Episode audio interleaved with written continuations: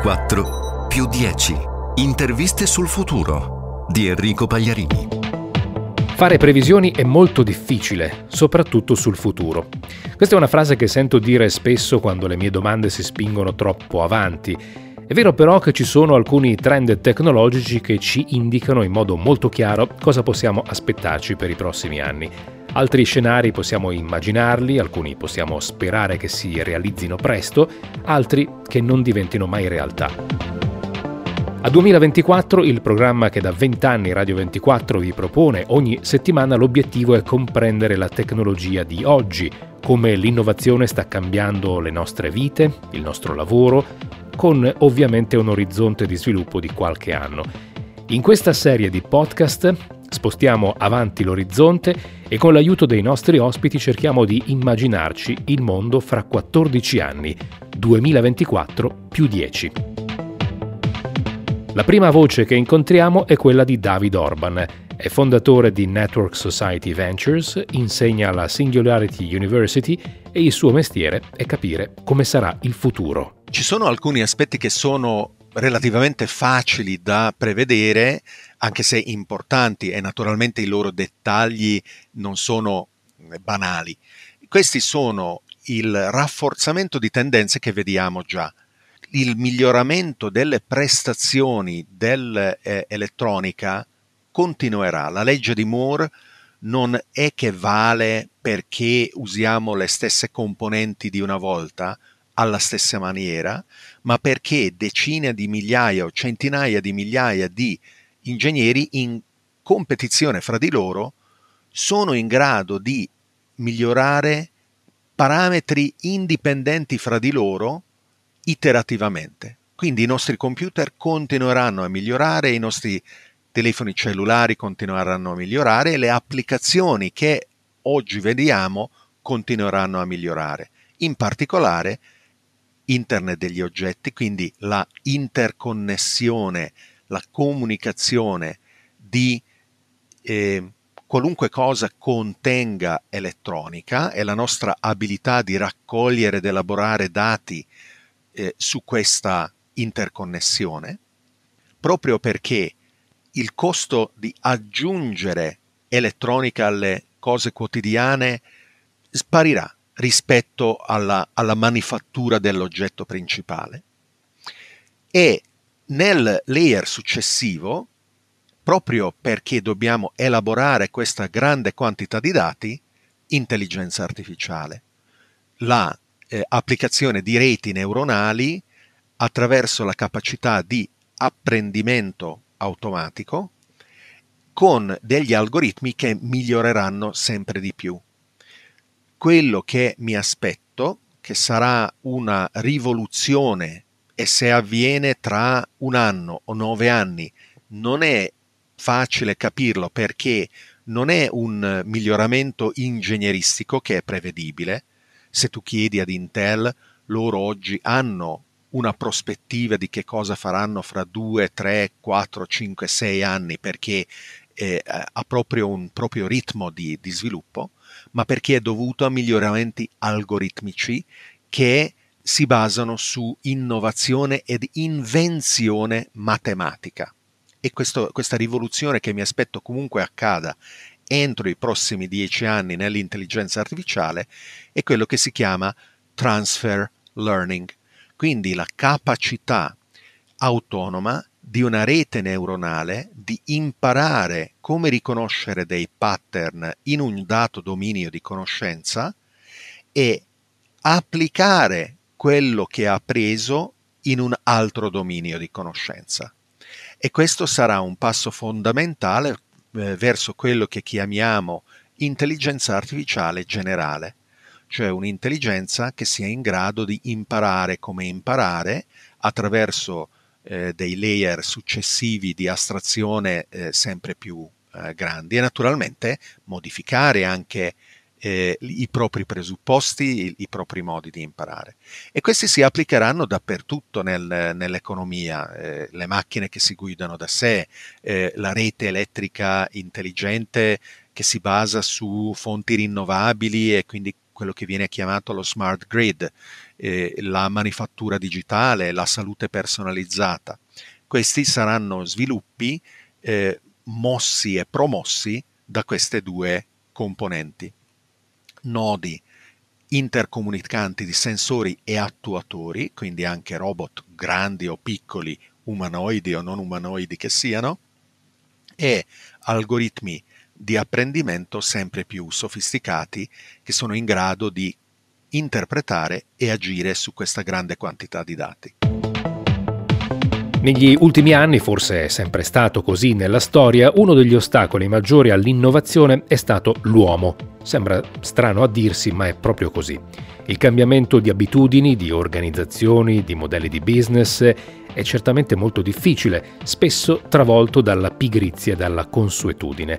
Gli uomini inventano cose straordinarie, ma mentre alcune tecnologie hanno ritmi di adozione esponenziale, eh, si trasformano e si adottano in modo molto veloce, altre sono lente proprio perché vanno a rompere modelli consolidati, anche quando il beneficio generale è chiaramente maggiore della perdita dei singoli. Il coronavirus, con tutte le conseguenze e i cambiamenti che porterà, potrebbe essere un motore di innovazione per capire che solo sfruttando e utilizzando di più la tecnologia possiamo aumentare il nostro benessere?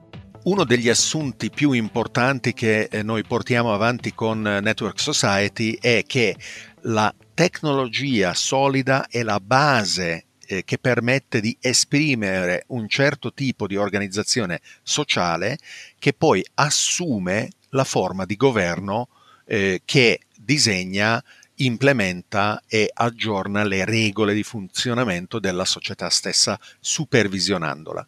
E quindi eh, così come certe tecnologie potevano esprimere necessariamente solo, fra virgolette, una società feudale, nel XX secolo abbiamo avuto altre tecnologie che hanno espresso quella che è stata la potenza predominante degli stati-nazione, eh, per lo più democratici. Oggi più della metà della popolazione mondiale eh, vive sotto eh, una società che si organizza in governi di democrazia rappresentativa.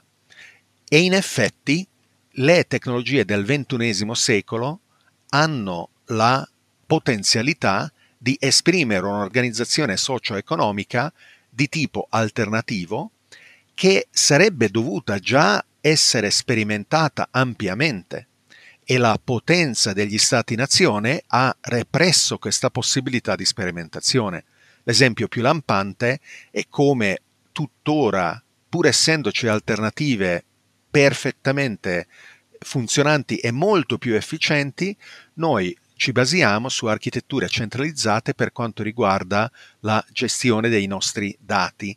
I data center di Apple, Amazon e Google e altri, o di Microsoft e così avanti, di Facebook, rappresentano un retaggio vetusto da superare proprio perché per quanto noi eh, ci affidiamo eh, a, ad utilizzare questi strumenti, fidarci di loro è sbagliato e non è nemmeno necessario. E i miliardi di dollari che vengono spesi per i nuovi data center non sono necessari quando la distribuzione di contenuti, sia la creazione che la, la ricezione, è possibile in architetture decentralizzate.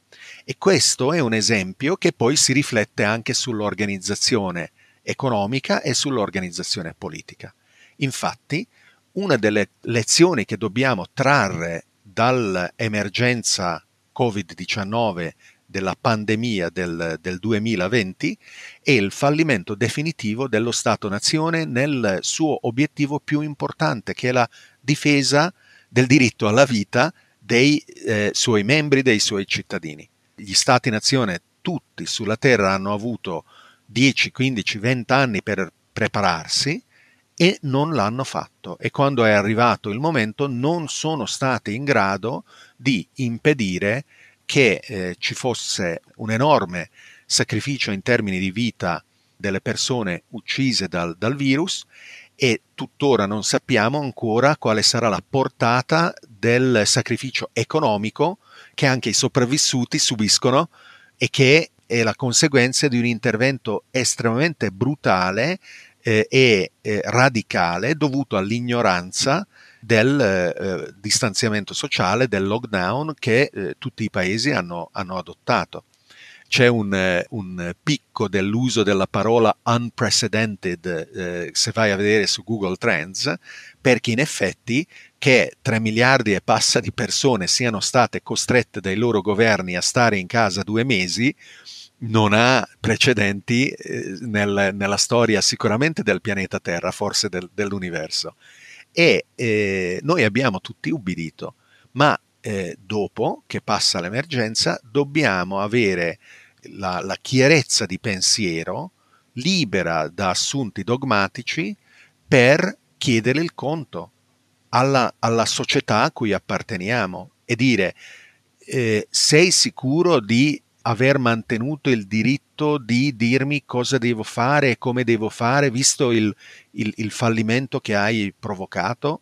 E eh, questa conversazione avverrà durante i prossimi dieci anni in una maniera, si spera, molto costruttiva e pacifica, ma in alcuni posti, per esempio negli Stati Uniti, è facile che invece possa diventare eh, caotica e violenta perché eh, le istituzioni democratiche, irrigidite nella loro paura di affrontare le riforme, non eh, necessariamente saranno in grado di permettere che la sperimentazione di alternative avvenga in modo graduale e costruttivo. Quello che tu descrivi è un cambiamento socio, politico, economico. Qual è il ruolo della tecnologia in tutto ciò?